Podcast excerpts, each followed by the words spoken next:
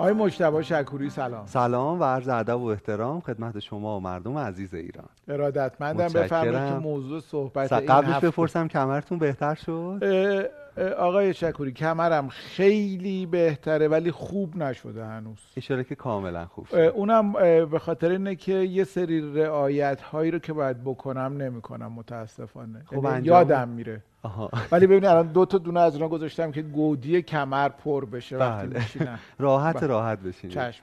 خیلی ممنون. زودتر کامل برطرف. ارادتمند خیلی ممنون بفهمید که موضوع این هفته و کتاب این هفته چیه ببینید ما این سنت رو داریم در کتاب باز که در ماه رمضان به موضوعاتی می‌پردازیم که بیشتر اجتماعیه مثلا سال گذشته راجع به فقر و نابرابری حرف زدیم راجع به تله پیشرفت حرف زدیم الان یه کتابی آوردم که به نظرم بسیار کتاب خوب و آگاهی بخشیه. اسم کتاب اینه. حرفهایی با دخترم درباره اقتصاد. نوشته آقای یانیس واروفاکیس و ترجمه فرهاد اکبرزاده. بله اسم ناشرم اه، بگید ناشر هم نشر بان. بله. نشر بان. ترجمه بسیار خوبی هم داره. راجع به نویسندش اول یه توضیح بدم که هم اقتصاددانه هم یه دوره‌ای وزیر اقتصاد یونان بوده. یعنی تو دوره‌ای که یونان درگیر بحران اقتصادی شد ایشون اومد اصلاحاتی هم انجام داد رو به بهبود بود اوضاع تا اینکه با فشار اتحادیه اروپا ایشون مجبور به استعفا شد. یعنی کمک مالی به دولت یونان رو منوط کردن به استعفای ایشون و بعدم حالا تعلیفات و سخنرانی های زیادی هم تو این حوزه داره.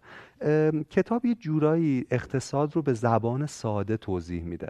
فرمش هم اینه که انگار به دختر کوچکش نامه ای نوشته و داره توضیح میده که مفاهیم اقتصادی چیه. اینجا یه نکته جالب بگم این که ما همه دانش ها رو ساده کردیم. حتی فیزیک کوانتوم رو به زبان ساده عده توضیح میدن.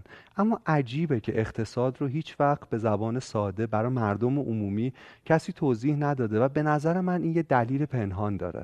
برای اینکه شرایط فعلی اقتصادی در جهان همینطوری ادامه داشته باشه. می‌دونید خیلی وقتا ما مفاهیم رو انقدر پیچیده می‌کنیم که عموم مردم ازش سر در نیارن تا تغییری ایجاد نشه. عجیبه که کتاب های ساده ساز در حوزه اقتصاد هرچند علم پیچیده ولی انقدر کمند یه جمله داره با اون شروع می‌کنه میگه اقتصاد خیلی مهمتر از اونه. که فقط به دست متخصصان بسپریمش چون زندگی آینده و سرنوشت آدم ها و جوامع رو تعیین می‌کنه. کتابی جورایی نقد سرمایه داریه نقد نظام اقتصادی که ما درش قوطه وریم. و البته این نکته رو باید قبل از شروع گفت که حتما سرمایه داری مواهبی داشته. حتما جوامع بازار رفاه رو بیشتر کردن جنگ ها کمتر شده طول عمر بشر هیچ وقت انقدر زیاد نبوده و خیلی موهبت ها قرار نیست اونا رو نادیده بگیریم. قرار نقدش کنیم. قرار آسیب شناسیش کنیم. نه نفی مطلقش. برای اینکه بتونیم سیستمی بسازیم که انسانی تره. کتاب یه سری نقدها به اقتصاد موجود شروع می‌کنه وارد کردن.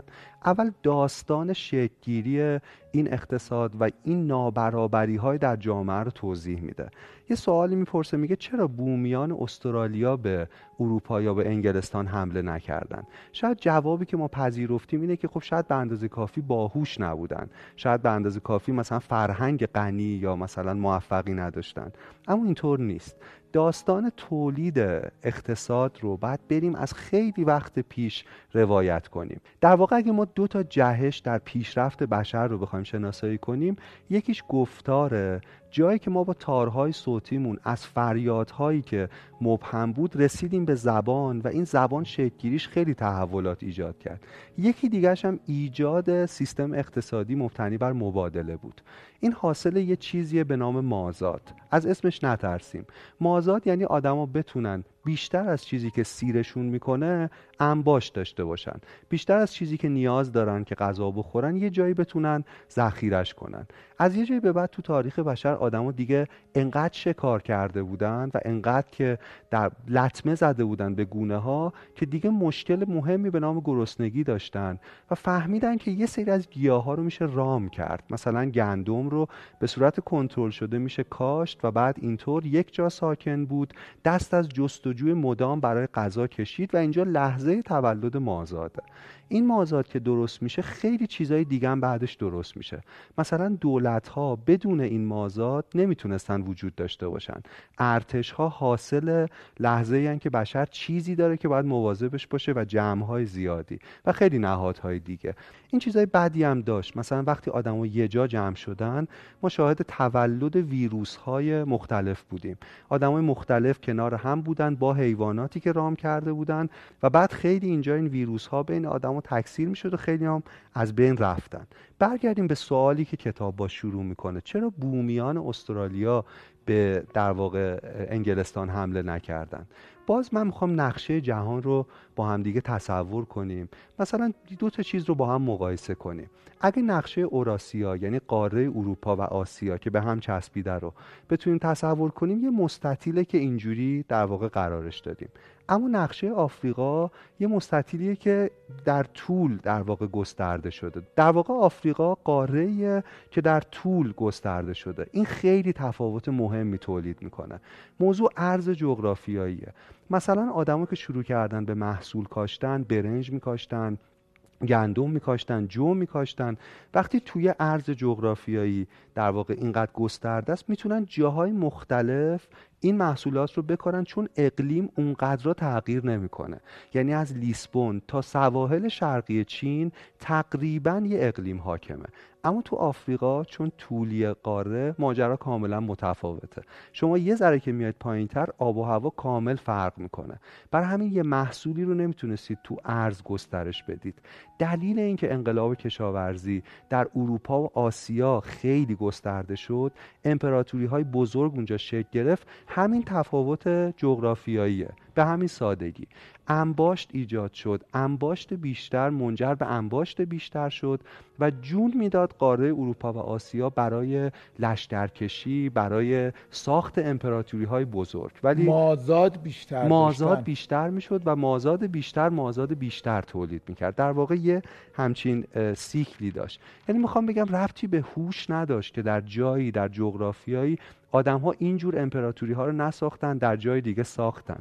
جبر جغرافیایی بود. پس داستان رو از جای شروع کردیم که انسان گندم رو رام کرد بعضی هم میگن گندم انسان رو رام کرد. یعنی ما دیگه از اونجا به بعد یک جانشین شدیم کار سخت و مشقتبار رو شروع کردیم و با توجه به اقلیممون در یه جایی از دنیا این توسعه کشاورزی خیلی سریعتر رخ داد. مازاد خیلی بیشتر شد. ببینید حالا آروم آروم یه ذره قصه رو بیایم جلوتر. باز من نقاط دراماتیک این داستان شکلگیری اقتصاد رو تعریف می‌کنم. ببینید از اینجا دو تا ارزش متولد شد که اینا با هم فرق داره. یکی ارزش های تجربی یکی ارزش های مبادله ای فرقش رو با این مثال توضیح بدم. مثلا شما هر وقتی میاد استودیو یه داستان بامزه یه اتفاقی که افتاده رو برای ما تعریف می‌کنید. این یه ارزش تجربیه این یه کار خوبه. ما لذت می‌بریم وقتی حرف می‌زنید. اما اگه ما بعد از اینکه یه ماجرای باحال تعریف کردید یهو هممون پنج هزار تومن در بیاریم. بگیم خیلی جوک بامزه بود. این برای تشکر اون وقت انگار به شما توهین کردیم. البته من خیلی ناراحت ناراحت نمیشی نه؟ پیشنهاد بعدی نبود. اتفاقا تمام ذهنم رفت این چرا من پول نمی‌گیرم بابت این. تو رو خدا نگیرید. در واقع حرف منم اینه که ما یه سری ارزش های تجربی رو باید ارزش های تجربی بذاریم بمونه. از وقتی که این اقتصاد شروع کرد رشد کرد داستان انقلاب صنعتی هم تعریف می‌کنیم و بزرگ شد ارزش های تجربی اومدن کم و کم و نحیف شدن و دنیای ما تسخیر شد با ارزش های مبادله ای ارزش های تجربی مبتنی بر احساسات رابطه عمیق حسی بین افراد و شخصیه اما ارزش های مبادله اینجوری نیست. اینه که من اینو به شما میفروشم. در ازاش از شما چیزی می‌گیرم.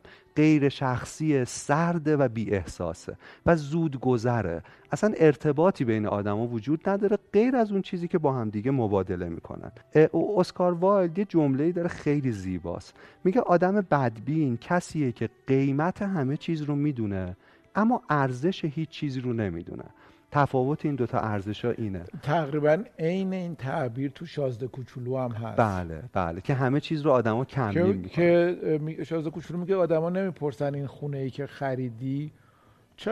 چقدر خوشگله؟ پنجرهش رو چی می‌بینی؟ نمی‌دونم توش راحتی یا نه؟ نورش میان میگن که متری چنده چند خریدی چه جوریه تو کدوم منطقه رشدش در آینده چه جوریه؟ ممکنه که راحت هم یا نه. این دقیقا. یعنی می‌خوام بگم این همه آدم حسابی های ادبیات و سینما و فلسفه این گذار رو فهمیده بودن و یه جورایی تو آثارشون در واقع انکاس میدن. یه افسانه یونانی هست در واقع یه شخصیتی به نام مایداس یا میداس یه آرزویی می‌کنه. آرزو می‌کنه به هر چی دست بزنه طلا بشه. آرزوش برآورده میشه. میگم مواظب آرزوات باش چون ممکنه برآورده بشن. ولی چیز عجیبی اتفاق میفته. او رابطش رو با آدمهای پیرامون با ارزشهای تجربی از دست میده. مثلا دخترش رو نمی‌تونسته نوازش کنه چون به مجسمه ای از طلا تبدیل می‌شده و در تنهایی و رنج زیاد در واقع داره زندگی می‌کنه. اتفاقی که تو جهان مدرن افتاده اینه. ما آرزو کردیم که به هر چی دست می‌زنیم ارزشی کمی مبادله پیدا کنه. این آرزو برآورده شده و دیگه هیچ چیز تجربی حسی و شخصی رو نمی‌تونیم لمس کنیم و ازش لذت ببریم. قیمت هر چیزی رو می‌دونیم اما ارزش خیلی چیزها رو نمی‌دونیم. ما سروشان فکر می‌کنم آخرین نسلی هستیم که گرمای ارزش های تجربی رو داریم حس می‌کنیم. یعنی یه خاطره دوری در کودکی ازش داریم. اما اینم داریم حس می‌کنیم که چطور همه چیز به کالا و چیزی قابل مبادله و قیمت گذاری داره تبدیل میشه. همه چیز رو در دنیای ما متاسفانه میشه خرید. و من فکر می‌کنم کودکان ما و نوه های ما در دنیای زندگی خواهند کرد که این روند بدتر هم میشه. یعنی حتی اون گرما حتی اون نوستالژی ارزش های تجربی هم براشون از ما هم کم رنگتر میشه در جهانی که در عصری که عشق درش به کالا تبدیل شده حتی. عشق سوء تفاهمیه که با متاسفم گفتنی فراموش میشه. در جهانی که آخرین سنگرهای بشر برای معنا هم داره از بین میره. مادر پدر بسیاری از پدر مادرها الان با ارزش مبادله ایشون سنجیده میشن. اینکه چقدر این پدر قدرت اقتصادی داره چقدر پول داره جایگاهش کجاست. می‌دونید این اتفاق خیلی عجیب و متاسفانه در رنجباریه. توی افسانه یونانی دو نفر به نام آژاکس و اولیس با هم دارن دعوا می‌کنن. سر سلاحهای آشیل. آشیل استورهی بوده و سلاحاش بحث اینه که مال ایشون باشه یا ایشون باشه. یه مناظره طولانی با هم دارن. ولی ما به عنوان انسان مدرن وقتی این افسانه رو میشنویم ممکنه بگیم چرا به مزایده نذاشتن. اون شمشیر و اون سپر و اون زره و کسی که بیشترین قیمت رو میده مال اونه دیگه. ولی می‌خوام میگم انسان کهن باستانی این درک رو نداشت. همه چیز براش خریدنی نبود. همه چیز رو نمی‌شد به مزایده گذاشت. برای همین تو گفتگوی این دو نفر از فضیلت هاشون حرف می‌زنن. از این حرف می‌زنن که کی لایق اینه که سلاح های آشیل رو داشته باشه؟ کی چه فضیلت اخلاقی داره؟ می‌خوام بگم این یه تفاوتی رو نشون میده. آقای سعد ما از یه جامعه ای که خیلی هم بهش نقد داریم در دوران قدیم توش فقر بوده فلاکت بوده بیماری و مرگ زودرس. اینا نباید یادمون بره. اما خوبی هایی هم داشته. رفتیم به سمت یه جامعه ای که فرق اساسی داره. جامعه گذشته اتفاقی که درش میافتاد این بود که جامعه دارای بازار بود. چیزهای مبادله می‌شد چیزهایی هم هرگز نمی‌تونست مبادله شه. اما جامعه ما جامعه بازاره. نه جامعه دارای بازار.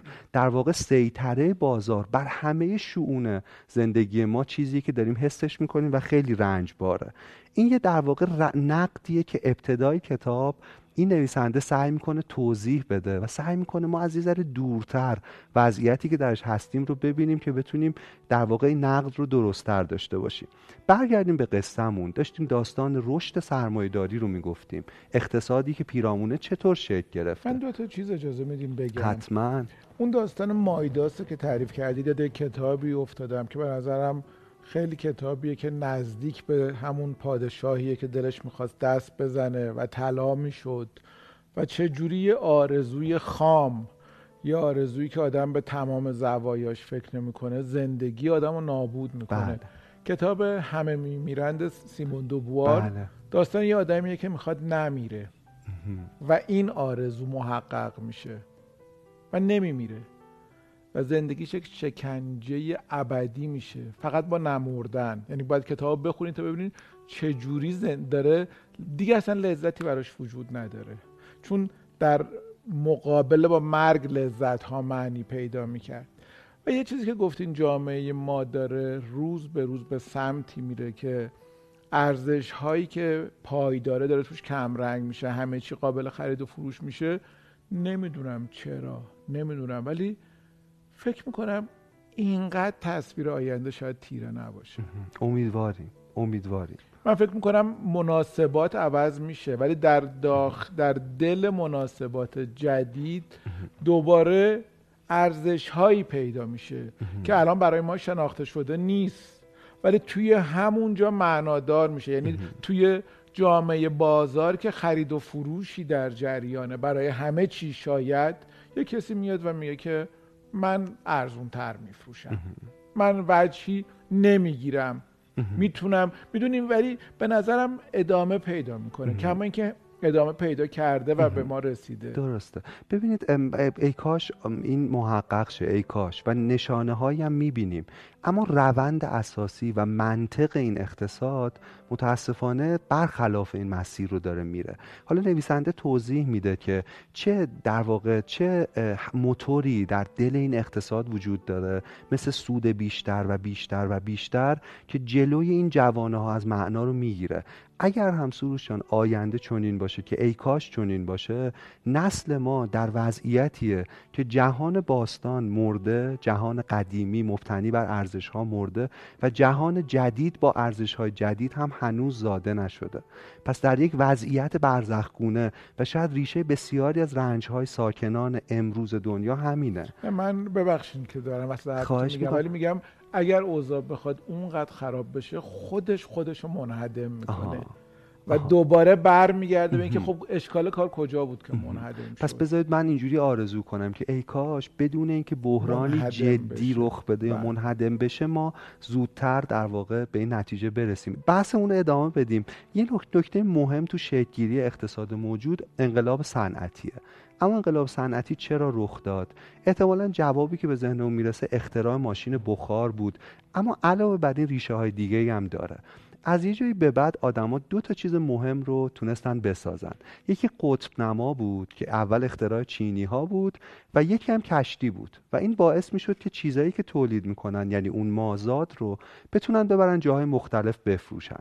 مثلا تاجران انگلیسی که مهد انقلاب صنعتی بود پشم رو که در اسکاتلند و انگلستان تولید می‌شد بار کشتی ها می‌کردن با قطب نماها راه های دور می‌رفتن می‌رفتن شانگهای. اونجا با ابریشم معاوضش می‌کردند. بعد می‌رفتن یوکوهاما در ژاپن با شمشیر ژاپنی مبادلش می‌کردند. بعد می‌رفتن بمبئی در هند با ادویه و بعد با بار ادویه به انگلستان برمیگشتن. در حالی که تو این مسیر تو این مبادله ها کلی سود کرده بودن. کلی سود کرده بودن. این اتفاق باعث یه چیزی میشه. قبلش نظام اونجا نظام فئودالی بوده. یه خانی یه زمینی داشته یه دم اونجا کار می‌کردن خیلی هم نظام بدی بوده. کلی هم بهش نقده. اما فئودالا دیدن سود در تجارت پشمه. پس شروع کردن به این فکر کردن که به جای پیاز و چغندر و اینا که فاسد میشه محصولی تولید کنن که بیشتر میمونه و تو این بازار جهانی می‌تونن سود بیشتری ازش در بیارن. به رعیتاشون نگاه کردن و دیدن می‌تونن رعیت ها رو با گوسفندان جایگزین کنن. هم بی درد سرترن هم پرموترن. می‌تونن موهاشون رو بچینن پس بار کشتی کنن. اینجا یه اتفاقی افتاد که شاید اسمش رو شنیده باشیم. جنبش حسارکشی در انگلستان. رعیت ها رو آواره کردن از زمین هاشون و شروع کردن چون برای نگهداری میزان زیادی گوسفند نیاز به اون همه کشاورز و دهقان و نیروی کار نبود. هفتاد درصد نیروی کار در انگلستان ناگهان آواره شدند. آزاد بودن که هر جا دوست دارن برن ولی هیچ جا نداشتن که برن هیچ جا. اتفاق خیلی مهمیه.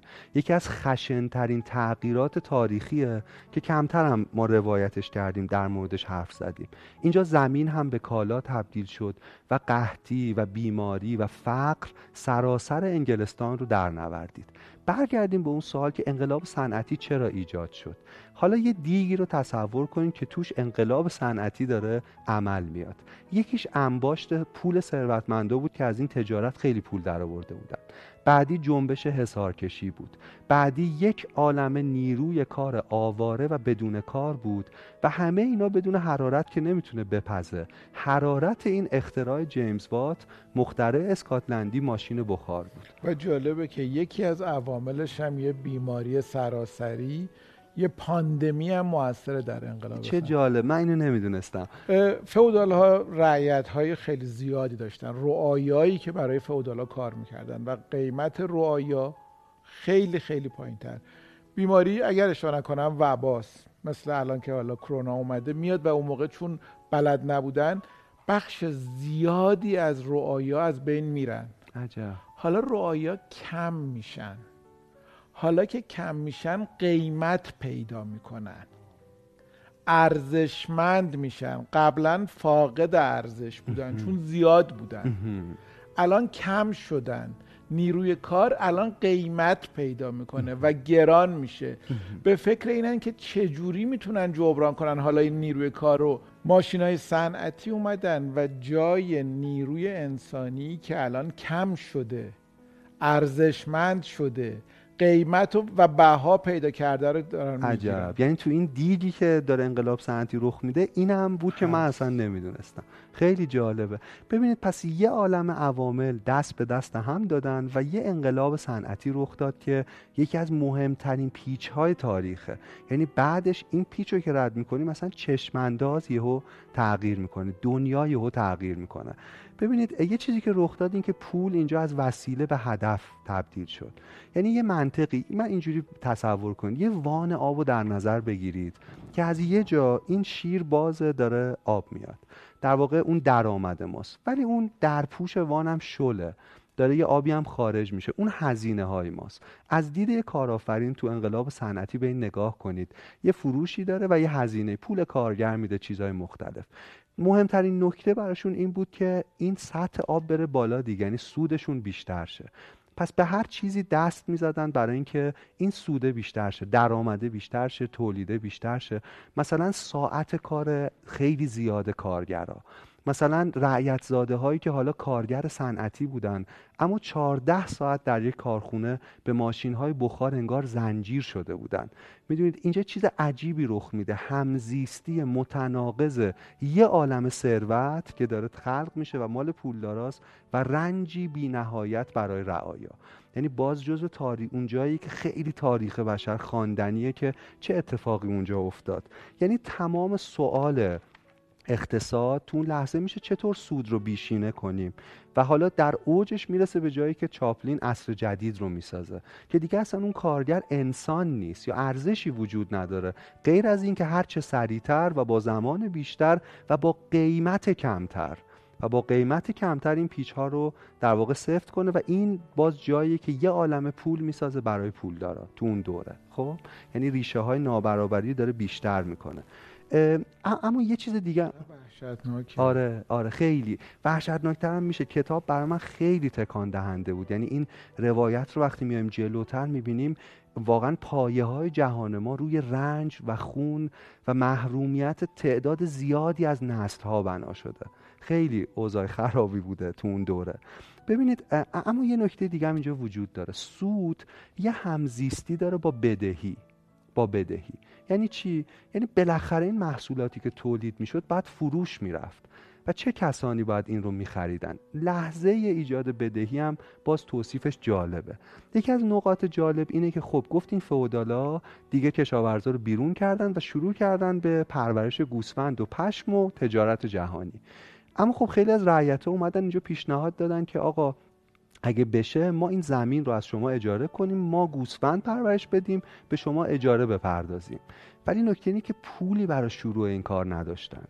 اونا رعیت بودن. همونجوری که شما گفتین سالها تو اون نظام فئودالی فقط به اندازه‌ای که زنده بمونن از اون برداشت محصول استفاده می‌کردن. اینجا اون خانها یا فئودال ها یه ایده خیلی بد به ذهنشون رسید. گفتن پیشنهاد خوبیه کار رو اینا انجام میدن. ضمن اینکه ما با قرضی که بهشون میدیم می‌تونیم یه بهره هم بگیریم یه سودی هم بگیریم. پس قبل از اینکه کشاورزای فقیر پولی رو در بیارن بهشون اونا پول دادن. با این در واقع شرط که بعد از پایان مثلا چیدن پشم گوسفندها یه سود خیلی زیادی به اون فئودال ها بدن. پس یکی از چیزهایی که سود رو اینجا تعیین کرد این بود. قسمت دوم این بود که این کار که هنوزم این داره کار می‌کنه. این همین الان هم سروشان ادامه داره. یعنی پولدارا فهمیدن که برای فروش کالاهاشون یه کار دیگه هم باید بکنن که سود به دست بیارن. ارزش های مصرف گرایانه رو بین کارگران توسعه بدن. دیوید فینچر در Fight Club در باشگاه مشتزنی یه جمله خیلی دیالوگ عجیب داره. میگه ما چیزهایی رو می‌خریم که بهش احتیاج نداریم. با پولی که نداریم برای تحت تاثیر قرار دادن آدمهایی که ازشون خوشمون نمیاد. می‌بینید اینجا سود با بدهی چطور یک وصلت انجام میدن؟ عجب جمله بود. خود این مکس می‌خواد و اجازه میدین یه بار با هم مرورش کنیم. ما با پولی که نداریم چیزهایی رو می‌خریم که بهش احتیاج نداریم.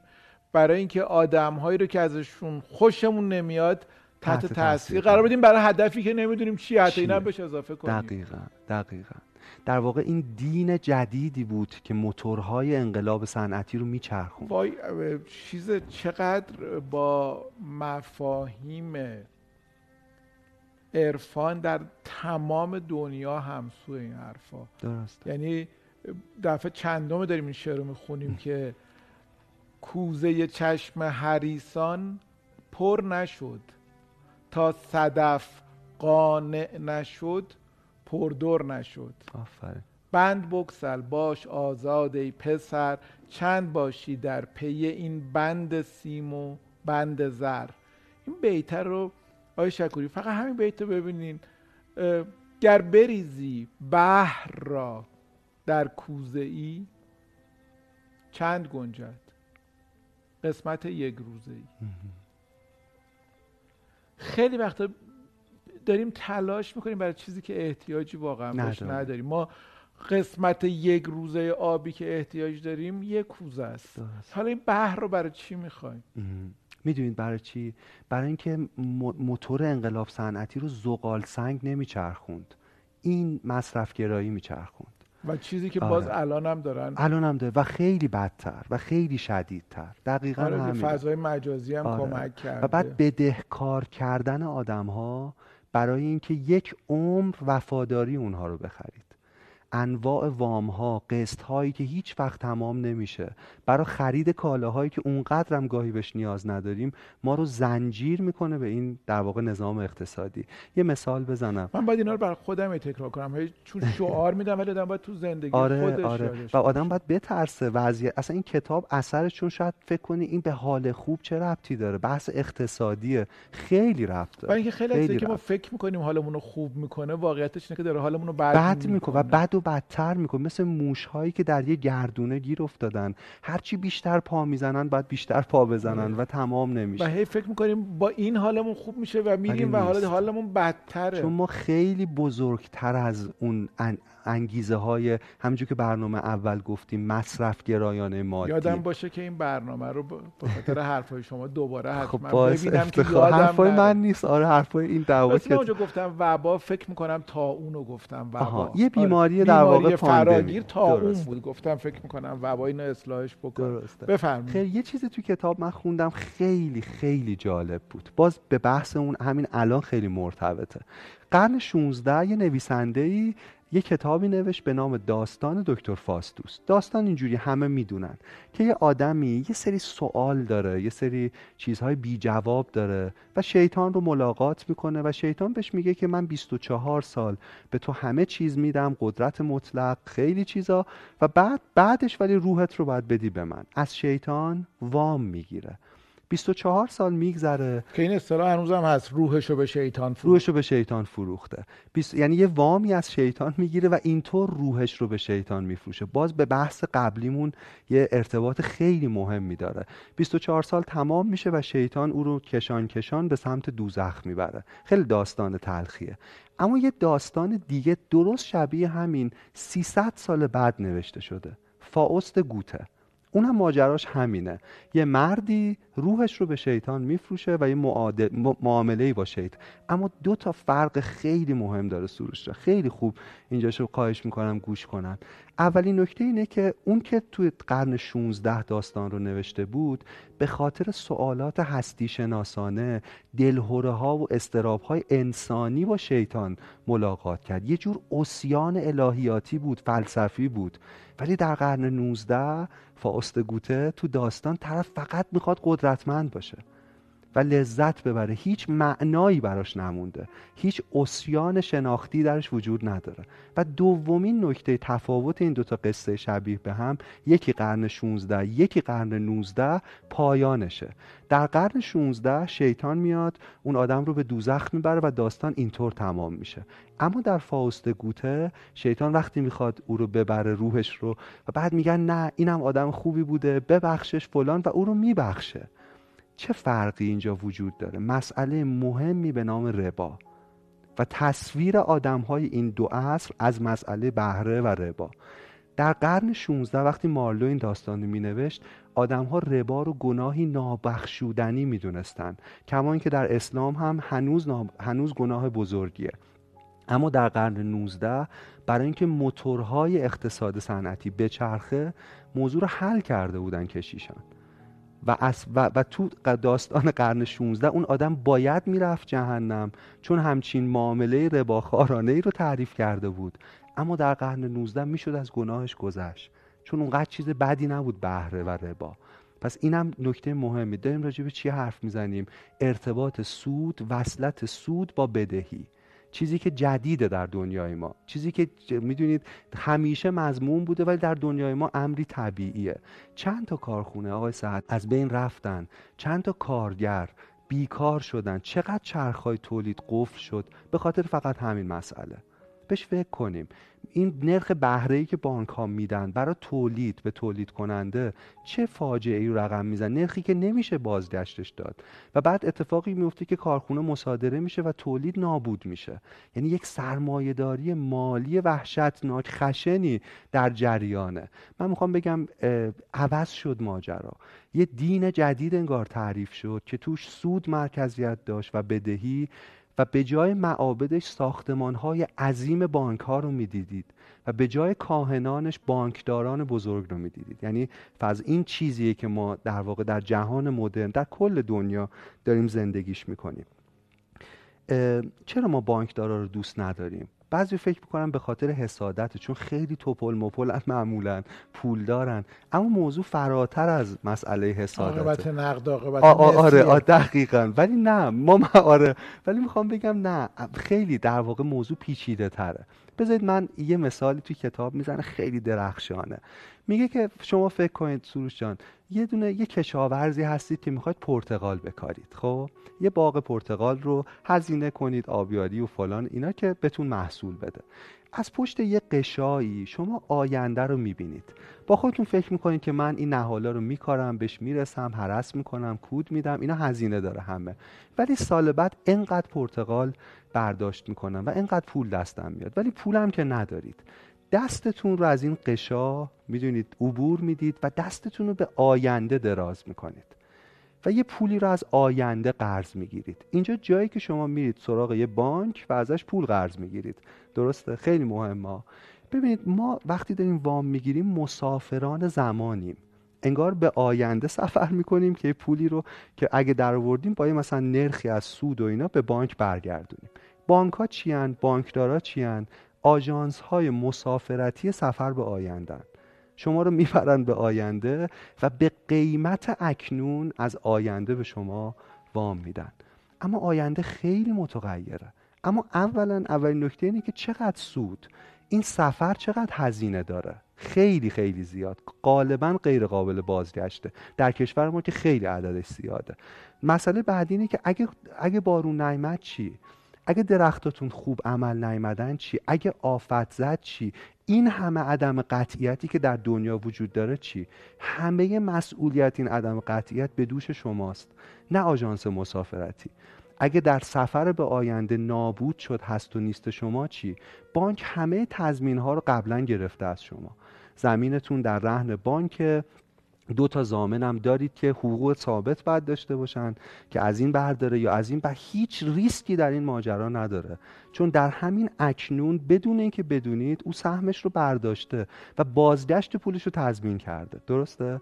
در واقع این این مسیریه که این سفریه که به آینده انجام میشه با واسطه گری بانک ها یه جاهایی تو دنیا این اتفاق بدترین بحران های تاریخ رو ساخته.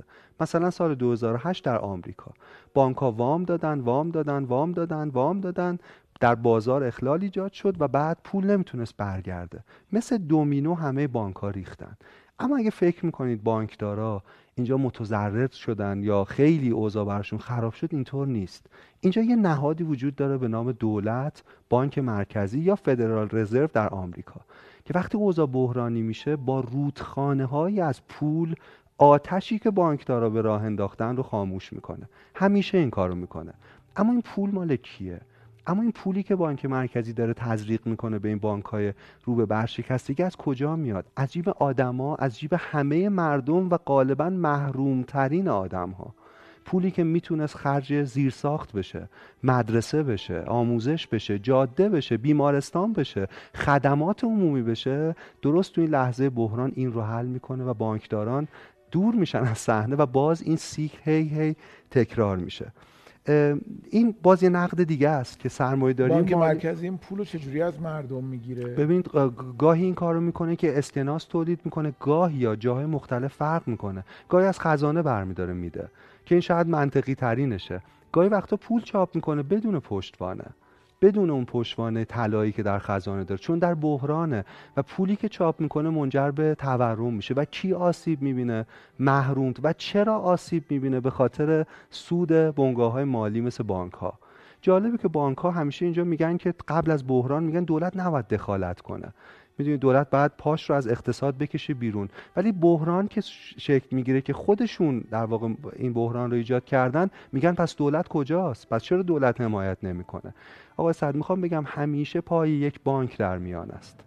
همیشه. مگر اینکه ما قوانین رو اصلاح کنیم. مگر اینکه ما این روندهای تکرار شونده در تاریخ 1930 در آمریکا بشناسیم و بتونیم مداخله کنیم و با قانونگذاری های دیگه این روند رو تغییر بدیم. یه بار دیگه چیزی که اولش کتاب رو با شروع کرد میگم. چرا اقتصاد رو به زبان ساده توضیح نمیدن؟ آیا اونقدر این علم پیچیده ای که نشه می‌دونید؟ و اقتصاد مهمتر از اینه که فقط به بانکداران سپرده بشه.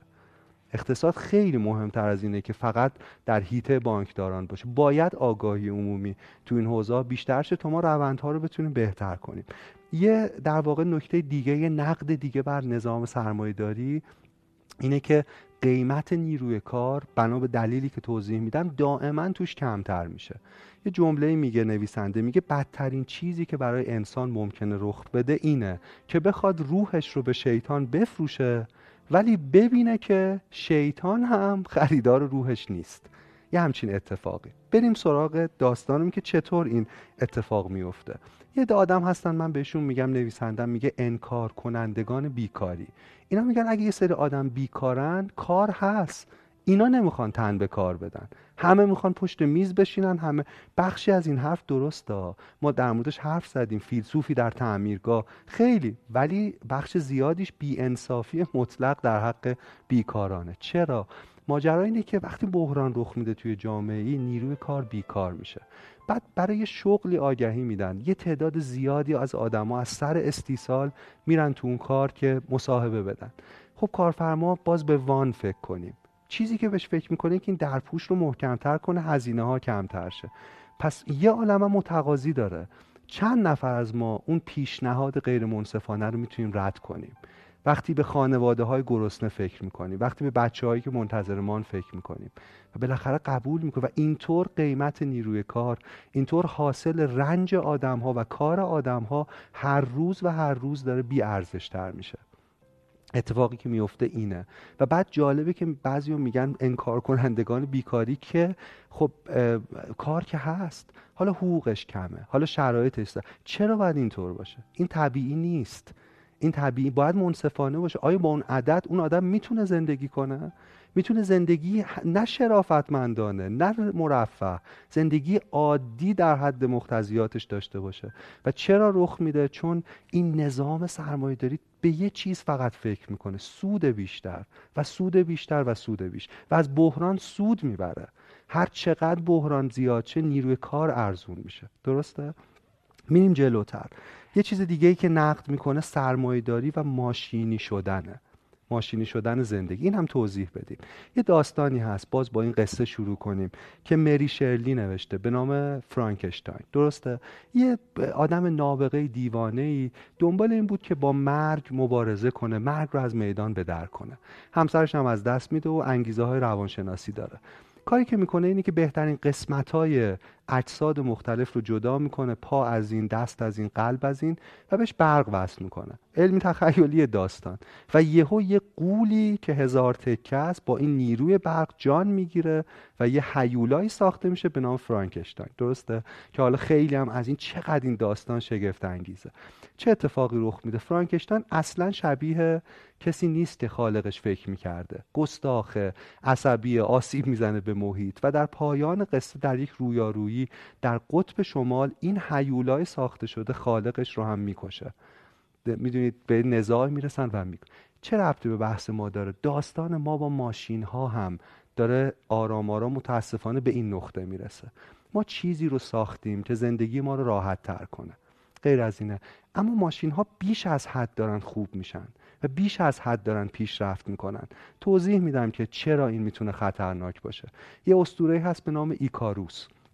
که بال داد. پدر کسی از جنس موم به یک مثلا الههی به اسطوره‌ای. و بعد این شروع کرد پرواز کردن پرواز کردن و انقدر پرواز کرد و انقدر بالا رفت که به خورشید بیش از حد نزدیک شد. انقدر که بالهاش سوخت و سقوط کرد در دریای اژه. اتفاقی که نقد دیگه ای که به نظام سرمایه داری وارده اینه که داره بیش از حد پیشرفت می‌کنه. داره بیش از حد پیشرفت می‌کنه. حالا در موردش بهش میگن سندروم ایکاروس این که ماشینی که گفتی من یه مثال روزمره در بفرمایید. زندگی شخصی خودم بزنم. بفرمایید. اتفاقا شما یه کتاب معرفی کردین به اسم مینیمالیسم. بله. در دنیای دیجیتال. بله دقیقا. من بعد از اون خیلی حیف به این فکر کردم که یه روزایی از گوشی تلفن همراه هم موبایلم کمتر استفاده کنم ها؟ این موبایل رو بذارم کنار و کمتر برم سراغش. در این حال دوستان ارتباطات کارها اینا به آدم پیغام میدن. تو همین برنامه هم باز بارها و بارها این شعار رو مطرح کردم که آقا پیغام ها رو جواب بدین. خب این دوتا در تعارض. کامل با هم. به من میگن میگن تو که خودت میای میگی که پیغام رو جواب بدی؟ هشت صبح بهت پیغام دادیم. ساعت مثلا ده باد کار داشتیم. الان چهار عصره. چرا نگاه نکردی؟ می‌خوام نگاه کنم. این باعث میشه من ساعت ها در روز می‌دونین و نمی‌دونم اینو چه جوری میشه متعادل. و این, و این الان شاید خوبه ولی دورنماشو ببینین چه آسیبی به ما می‌رسه. اه، سروش جان خیلی هم تو سینما به این پرداخته شده. بلید رانر ترمیناتور از همه بهتر ماتریکس. دارن اینو توضیح میدن که آیا ما آیا ماشین ها برده ایمان یا ما برده ماشین هاییم اینستاگرام. اینستاگرام. همین. آیا ما این چه اتفاقی داره میفته اونم در پایان کتاب بهش می‌پردازیم. خیلی جالبه. ببین من فکر می‌کنم به ماشین ها خیلی دارن پیشرفت می‌کنن. هوش مصنوعی ماشین لرنینگ. می‌دونید داره مثلا شما چند سال بعد ممکنه با یه اپراتوری تلفن حرف بزنید بدون اینکه تشخیص بدید انسان یا ماشینه. می‌دونی انقدر دارن. و ماشین ها الان هوش مصنوعی دارن با هم به یه زبانی حرف می‌زنن که ما سر در نمیاریم ازش. می‌دونید این خیلی ترس. و به ایده ماتریکس فکر کنید که ماشین ها انقدر قوی میشن که برای حفظ انرژیشون ما رو نگه میدارن. یه واقعیت مجازی هم. اینا خیالی ها ولی دارم فقط حرفشون می‌زنیم. پخش می‌کنن برای ما که فکر می‌کنیم زنده ایم اما عملا اونها دارن اداره می‌کنن. می‌دونید خیلی میگن خب انرژی رو قطع می‌کنیم ماشینا خاموش میشن. اما اون چیزی که داره انرژی رو تامین می‌کنه هم ماشینه. یه دنیایی حالا یه آه. جوریش مثل ترومن شو. آره آره. دقیقا. یه دو دقیقا ترومن شو. که بی‌نظیره با بازی جیم کریه. بله. آقای سعد اگر این مسیر پیش بره دیگه آینده آینده شاید دور. چه بسا دیگه جامعه شبیه کندوی اصل باشه تا جامعه. و آدم ها بیشتر شبیه زنبور باشن تا انسان. یه سوال بپرسم. من از این ماشین استفاده می‌کنم سمعک. برای اینکه بشنوم. بهتر بشه. آیا من منم؟ هنوز؟ بله. من از یه ماشین استفاده می‌کنم که دستم که مثلا آسیب دیده رو قوی تر کنه. من هنوز منم. ولی حدی که متوقف شه نداره. من ممکنه یه چیپستی تو ذهنم مغزم بذارم برای اینکه بهتر فکر کنم. بازم می‌تونم بگم من منم و یه چیپست دیگه. ولی یه جایی وجود داره که یه چیزی از بین میره در آگاهی من ذهن من که دیگه من من نیستم. و این روند پیشرفتی که ما داریم میریم. شاید در چشم انداز طولانی. شاید شعارش اینه که حالا که نمی‌تونیم ماشینا رو شکست بدیم به اونا تبدیل شیم. یه دوست خیلی مرفعی داشتم. این قضیه ما رو سالها پیشه که خیلی هم تلاش می‌کرد برای رفاه. همه برای رفاه بیشتر تلاش می‌کنن. کیه که تلاش نکنه؟ درست. ولی این تلاشش خیلی زیاد بود. جوری که اصلا من گفتم خدایا این اصلا نه میخوابه نه میشینه. چقدر تلفن چقدر چیز دائم بالا پایین اینا. بهش گفتم تو خیلی اوضاع بد نیست. مثلا یه خونه ای داری ویلایی داری شمال ماشین خوبی داری اینا. یه ذره یه ذره کمتر. گفت که چرا فکر می‌کنی من حالا غیر از ویلای شمال یه ویلام تو کیش نمی‌خوام؟ گفتم خب فکر کنم بتونی تهیه کنی.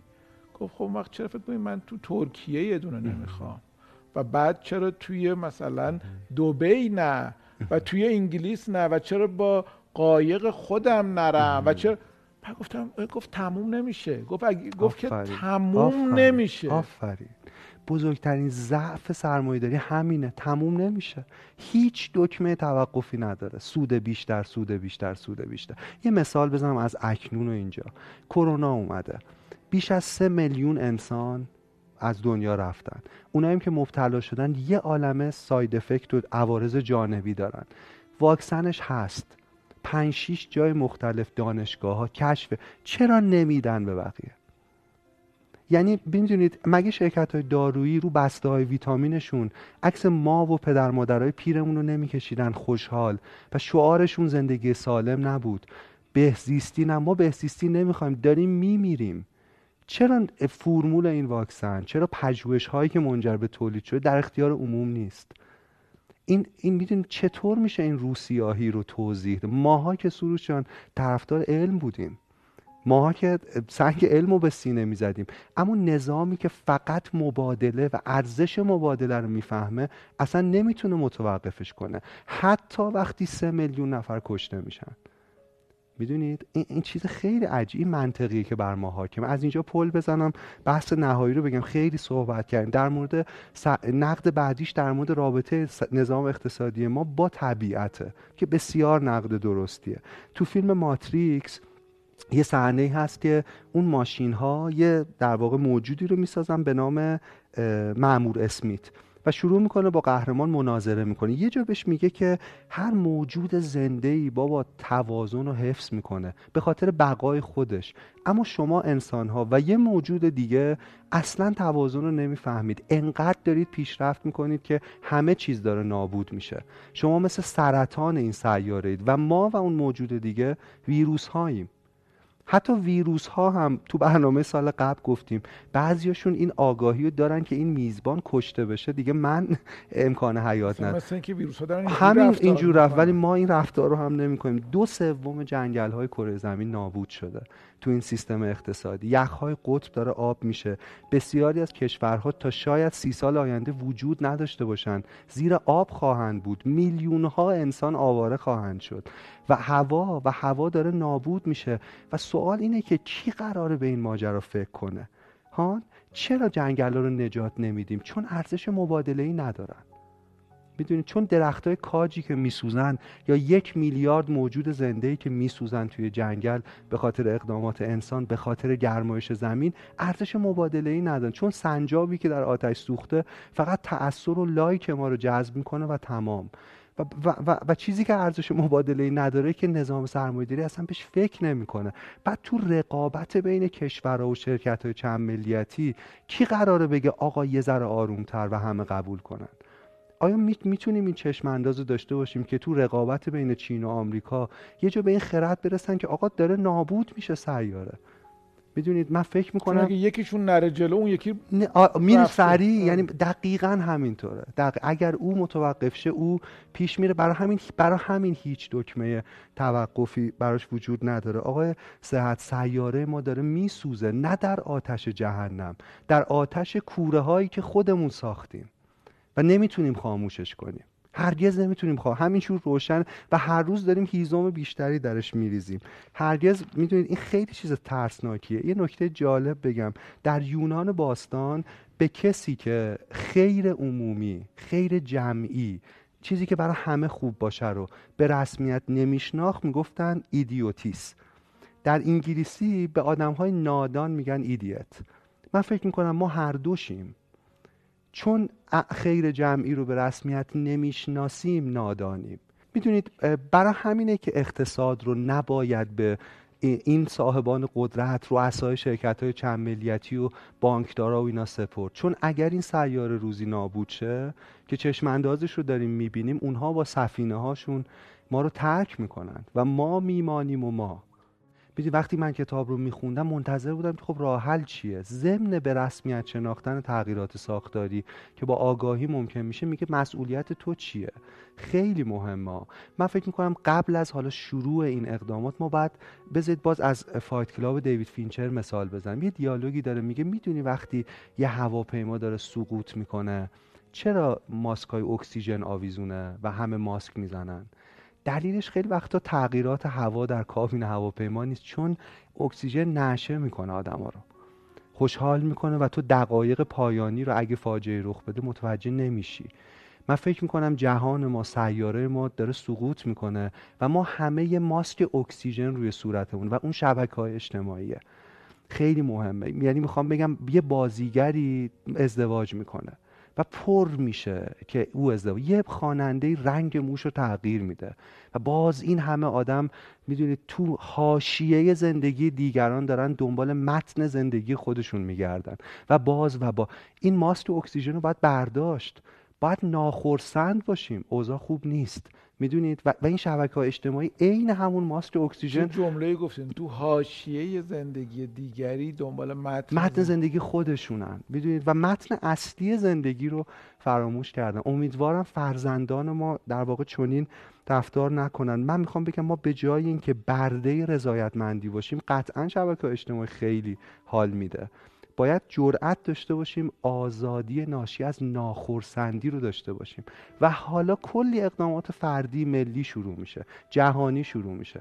من که من مثلا توی ویلایی رو در شمال نخرم که جنگل تخریب شده.